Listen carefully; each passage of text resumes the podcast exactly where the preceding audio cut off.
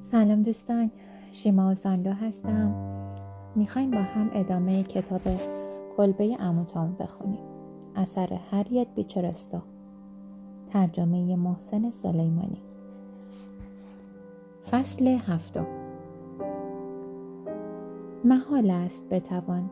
انسانی را مثل هنگامی که لیزا از کلبه اموتام پا بیرون گذاشت تا این اندازه بیچاره و بیکس تصور کرد لیزا حس می کرد که با ترک تنها خانه ای که در تمام عمرش می شناخت و در آنجا بزرگ شده بود دست به کار بسیار خطرناکی زده است.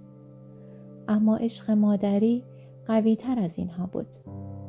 این بود که بی اختیار کودک را بیشتر به آغوش می فشرد و تندتر پیش می رفت. زمین یخزده زیر پاهایش قرچ قرچ صدا می کرد و او با شنیدن صدا از ترس می لرزید. لرزش هر برگ و تکان هر سایه‌ای خونش را به جوش می آورد و گامهایش را تندتر می کرد. بچه خواب بود. ابتدا تازگی کار و ترس او را بیدار نگه داشته بود. اما وقتی دید خوابش می آید از مادرش پرسید مامان مامان باید بیدار باشم؟ نه عزیزم اگر دلت می‌خواهد بخواب. اما مامان اگر بخوابم نمی‌گذاری مرا ببرد که.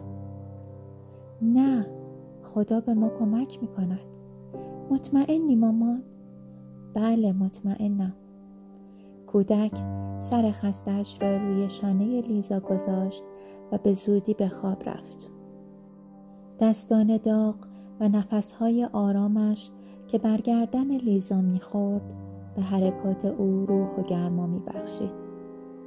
لیزا قدم زنان پیش می‌رفت و مزرعه و بیشزار و قلمستان همچون شبه از جلوی چشمش میگذشت.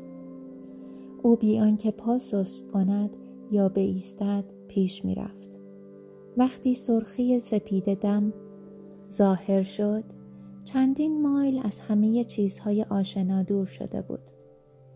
لیزا بارها با بانویش از این جاده به دیدن خیشاوندان خانمش در روستای کوچک ت رفته بود. برای همین هم این جاده را خوب می شناخت. اما تا آن موقع از رودخانه اوهایو آن طرفتر نرفته بود. وقتی اسبها و دلیجانها کم کم در جاده پیدایشان شد فهمید که شتاب و پریشانیش ممکن است توجه همه را جلب کند و همه به او شک کند این بود که پسرش را زمین گذاشت و سر و را مرتب کرد. در بخچهش چند شیرینی و سیب داشت. از آنها استفاده کرد تا کودکش تندتر برود. سیب را چند قدم جلوتر میانداخت و پسرش با تمام نیرو دنبال آن میدوید. کمی بعد به بیژهزار پردرختی رسیدند که از وسط آن جویباری زمزمه کنان میگذشت. بچه غرغر کرد که تشنه و گرسنه است و آنها پشت تخت سنگ بزرگی پنهان شدند. لیزا صبحانه را از بخچش درآورد و به او داد. پسرک از اینکه می‌دید مادرش نمی‌خورد تعجب کرد و ناراحت شد. ولی وقتی سعی کرد به زور تکه شیرنی را در دهان مادرش فرو کند مادرش گفت نه نه هری عزیزم تا تو نجات پیدا نکنی مامان نمی‌تواند چیزی بخورد. ما باید زود برویم. برویم تا به رودخانه برسیم. و بعد دوباره با عجله به جاده برگشتند. اگر به طور تصادفی به آشنایی برمیخوردن چه؟ لیزا فکر کرد که همه خانواده شلبی را به مهربانی می‌شناسند و هیچ کس به او مشکوک نمی شود. به علاوه رنگ پوست او و پسرش آنقدر روشن بود که کسی بدون دقت زیاد نمی‌فهمید که او دورگ است. ظهر جلوی خانه کشاورزی توقف کرد. استراحتی بکند و قدری غذا برای خود و بچهش بخرد زن مهربان و پرحرف کشاورز از دیدن لیزا خوشحال شد چون کسی را پیدا کرده بود تا با او حرف بزند زن حرفهای لیزا را هم بدون چون و چرا پذیرفت که می گفت دارد برای استراحت یک هفته ای پیش دوستانش می رود. یک ساعت قبل از غروب آفتاب لیزا وارد ده ته شد که در کنار رودخانه اوهایو قرار داشت. پاهایش خسته و زخمی بود اما قلبی استوار داشت. در همان حال به اولین چیزی که نگاه کرد رودخانه بود. اوایل بهار بود و رودخانه بالا آمده و پرتلاتون بود. قالب های بزرگ یخ شناور در آبهای گلالود به این سو و آن سو تاب میخوردند. لیزا ایستاد و آن وضع نامطلوب را دید و فوری فهمید که در چنان وضعی کشتی های مسافربری مثل همیشه کار نمی کنند. سپس به سوی کافه کوچکی در ساحل رودخانه رفت تا از آنها سوالاتی بپرسد. زن صاحب کافه که داشت روی اجاق غذاهای جور و جور میپخت دست از کار کشید و چنگال به دست از لیزا پرسید چه کار دارید؟ کشتی مسافربری هست که به آن طرف آب برود؟ زن گفت نه کشتی دیگر کار نمی کند. چیه می‌خوای بروی آن طرف رودخانه؟ کسی مریض شده؟ انگار خیلی نگرانی. لیزا گفت بچه ای دارم که جانش در خطر است. دیشب فهمیدم و امروز هم خیلی راه آمدم. به این امید که به کشتی برسم. زن گفت امشب یک مردی با مقداری جنس می آید و می خواهد از رودخانه بگذرد. البته اگر جرأت کند. شام را اینجا می خورد. برای همین بهتر است منتظرش بمانی. چه پسر نازی و یک شیرینی به بچه لیزا داد. اما هری که خسته و کوفته بود داشت گریه می کرد. لیزا گفت تفلکی عادت به راه رفتن ندارد و من خیلی راه بردمش. زن در اتاق خواب کوچکی را که یک تخت راحتی داشت باز کرد و به لیزا گفت بیاورش به این اتاق. لیزا بچه خسته را روی تخت خواباند و دستانش را در دست گرفت و بچه فوری خوابش برد. اما خودش نمی توانست استراحت کند. فکر تعقیب کنندگان تا مغز استخوانش را می سوزند. با اینکه خانم شلبی قول داده بود که ناهار زود حاضر شود و در حضور هیلی به همه چنین دستوری داد اما برای ام کلو پیغام فرستاد که عجله نکند این بود که ام کلو شانش را بالا انداخت و با خونسردی و آرامش بی سابقه شروع به کار کرد خدمتکارها نیز همه به دلیلی حس کرده بودند که بانویشان از کند کار کردن آنها ناراحت نمی شود و عجیب بود که دائم اتفاقات ناجوری می افتاد و باعث کندی کارها می شد.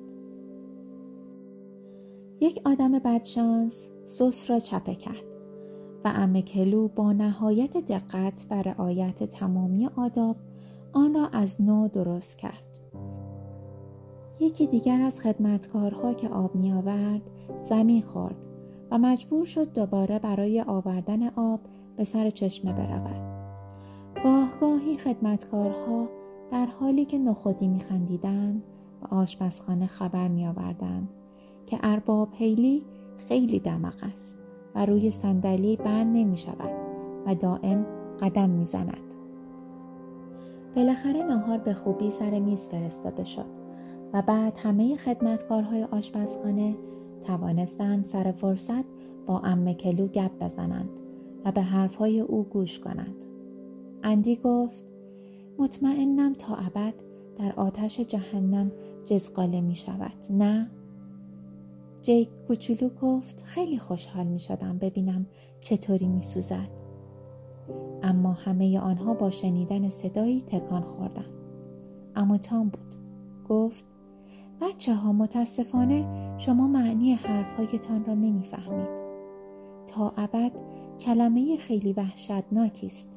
نباید برای هیچکس چنین چیزی بخواهید امه کلو گفت مگر آنها بچه شیرخواره را از سینه مادرش جدا نمی کنند و می فروشند. مگر زنها را از شوهرانشان جدا نمی کنند. اگر خدا آنها را نابود نکند پس فایدهش چیست؟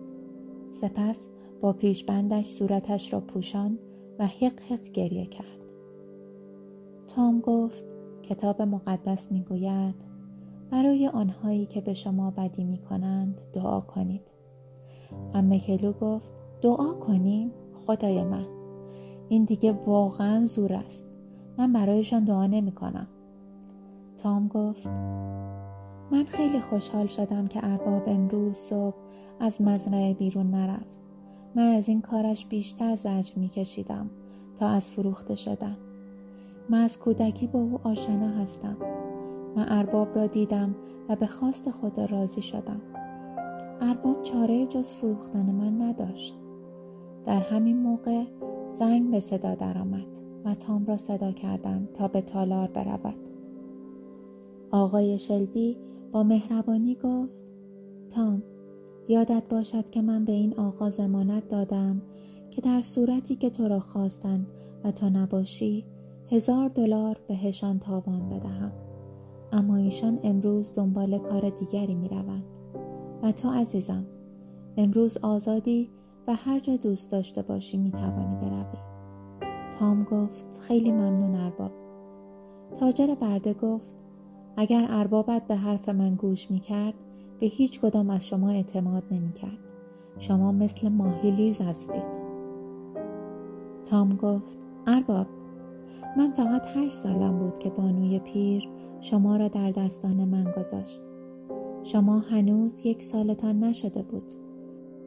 گفت تام این بچه قرار است ارباب تو بشود. ازش خوب مواظبت کن. و حالا من از شما می‌پرسم ارباب. آیا من هرگز حرف شما را زیر پا گذاشتم؟ یا با شما مخالفت کردم؟ مخصوصا از وقتی که مسیحی شدم.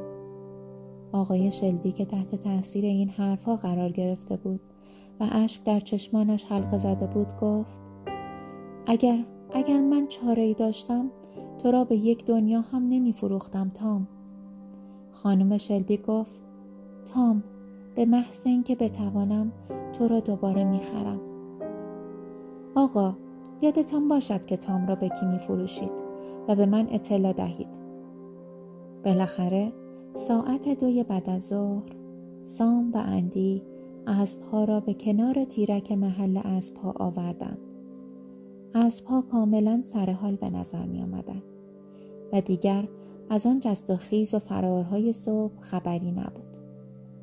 هیلی وقتی می‌خواست سوار اسب شود گفت انگار اربابتان اینجا سگ نگه نمی دارد.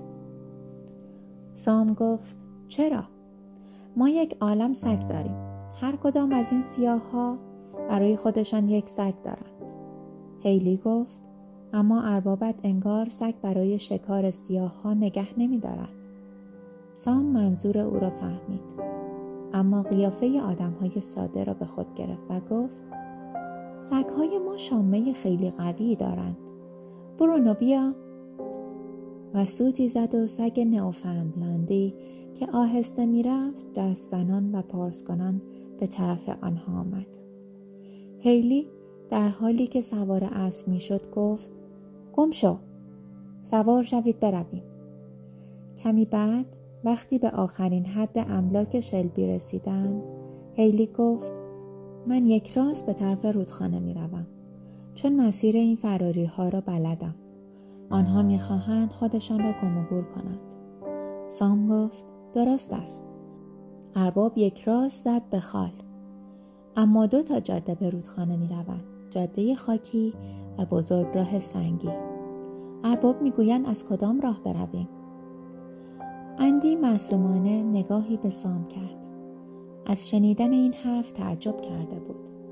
اما فوری حرف سام را تایید کرد. سام گفت فکر کنم لیزی از جاده خاکی رفته چون خلوتتر است. هیلی با اینکه آدم بسیار کهنکاری بود و طبعا باید به آنها شک می کرد اما نظر آنها را پذیرفت و بعد از کمی فکر کردن گفت البته اگر شما لعنتی ها چاخان نگفته باشید. اندی چنان از لحن مردد حیلی خندش گرفت که نزدیک بود از اسب بیفتد. اما سام که قیافهای بسیار جدی و غمگین به خودش گرفته بود گفت البته ارباب می توانند از هر راهی که دلشان می خواهد برود. اگر فکر می کنند راه مستقیم بهتر است می توانند از همین راه بروند. برای ما فرقی نمی کند تازه. حالا که فکرش را می کنم می بینم راه مستقیم بهتر است.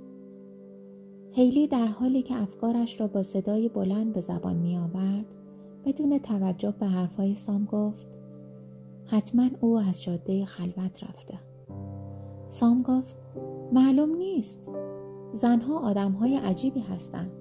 هیچ وقت آن کاری را که شما فکر می کنید نمی کنند. همیشه کارشان برعکس است. برای همین اگر فکر می کنید از این راه رفته بهتر است از راه دیگری بروید. حتما پیدایشان می کنید. به عقیده شخصی من لیزی از راه خاکی رفته. پس بهتر است از راه دیگر یعنی راه مستقیم برویم.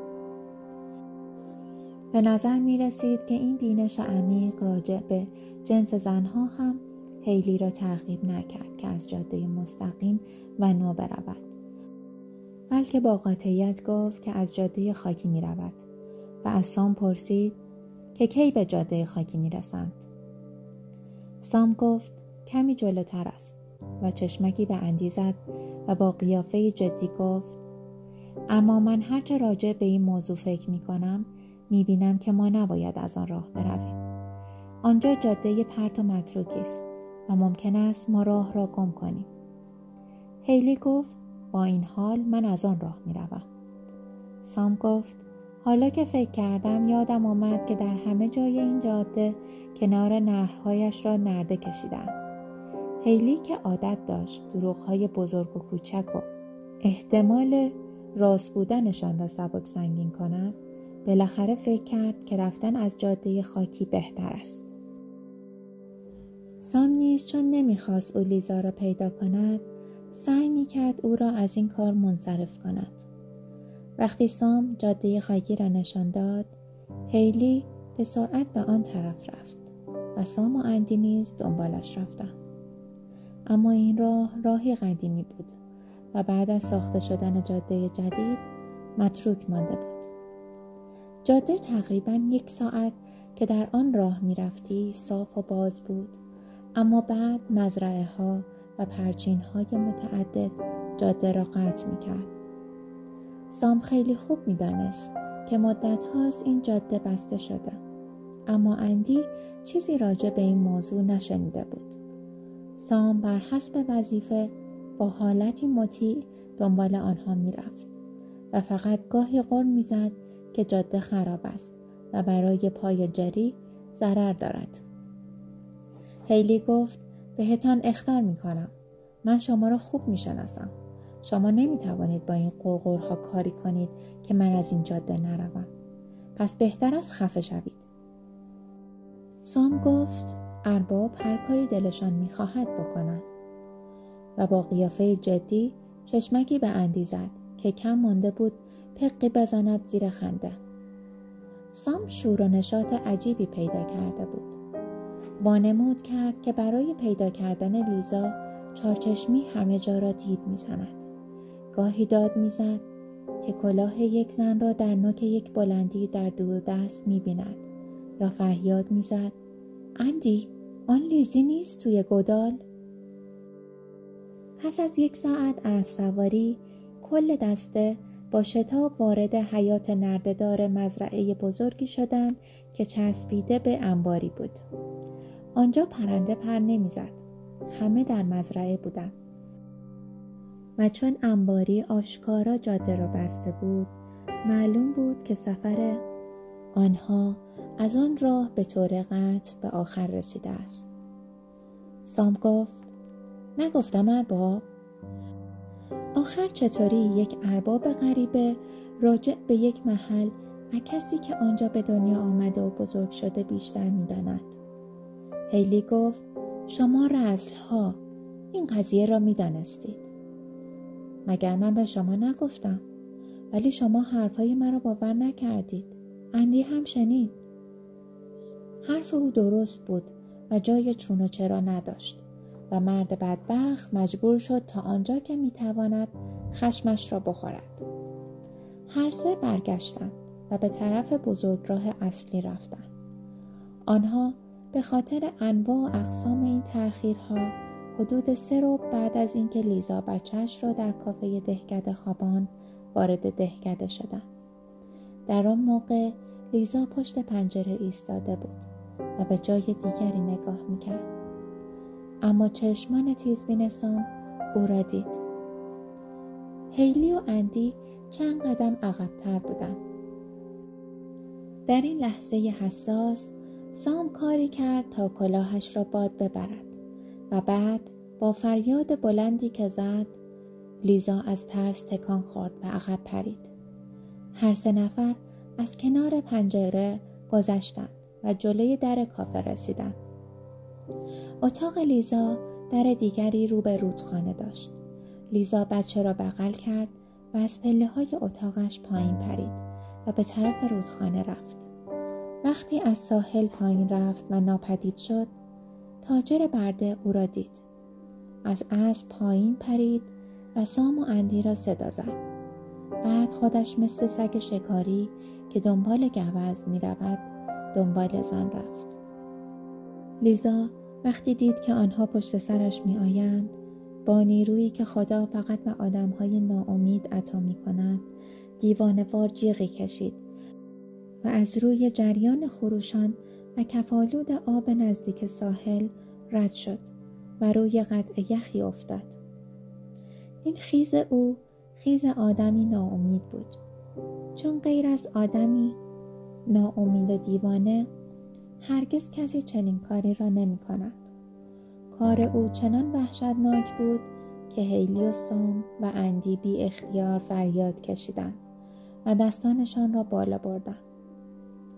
وقتی زن روی قطع یخ بزرگ پا گذاشت یخ قرچ قرچ کنان شکاف برداشت و لیزا دیوانوار جیغ کشید و با ناامیدی روی قطع یخ دیگری پرید. و بعد در حالی که لیز می‌خورد از این قطع یخ روی قطع یخ دیگر میپرید. کفشهایش از پایش در آمده و جورابش پاره شده بود و رد پاهایش خونی بود.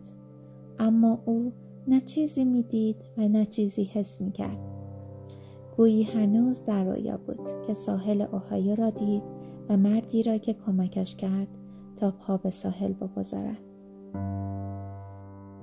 مرد گفت شما هر کی که باشید دختر شجاعی هستید. لیزا صدا و چهره مرد را که مزرعه در نزدیکی املاک شلبی داشت شناخت. گفت آقای سیمز نجاتم بدهید. مرا پنهان کنید. آقای سیمز گفت چه شده؟ شما خدمتکار شلبی نیستید؟ بچم این پسرم رو فروختند. آن مرد او را خریده. اربابش است. و ساحل کنتاکی را نشان داد. آقای سیمز شما هم بچه کوچک دارید نه؟ مرد گفت بله دارم. و او را به طرف شیب ساحل کشید. گفت خوشحال می شدم اگر می توانستم کاری برایت انجام بدهم اما بعدش نمی توانم تو را به جایی برسانم بهترین کاری که می توانم برایت انجام بدهم این است که بروی آنجا و خانه سفید بزرگی را در کنار جاده اصلی دهکده نشان داد. لیزا گفت خدا خیرتان بدهد. آه آقا شما که به کسی چیزی نمی‌گویید. سیمز گفت البته که نمی‌گویم. برو تو لیاقت آزادی را داری. زن کودک را به سینهش فشرد و با های محکم دور شد. سیمز ایستاد و از پشت سر نگاهش کرد. فکر کرد شاید شلبی فکر کند که من در عالم همسایگی کار خوبی نکردم. اما چه کار می توانستم بکنم؟ اگر او هم یکی از خدمتکارهای مرا در این وضعیت ببیند اجازه دارد همین کار را بکند. بعدش هم من که شکارچی برده های دیگران نیستم. در آن سوی ساحل هیلی از دیدن صحنه فرار لیزا خشکش زده بود وقتی لیزا در ساحل دیگر غیبش زد بهت زده و با کنجکاوی نگاهی به سام و اندی کرد و گفت این دختره هفت شیطان در جلش رفته بود مثل گربه های وحشی روی یخها می پرید. پایان فصل هفتم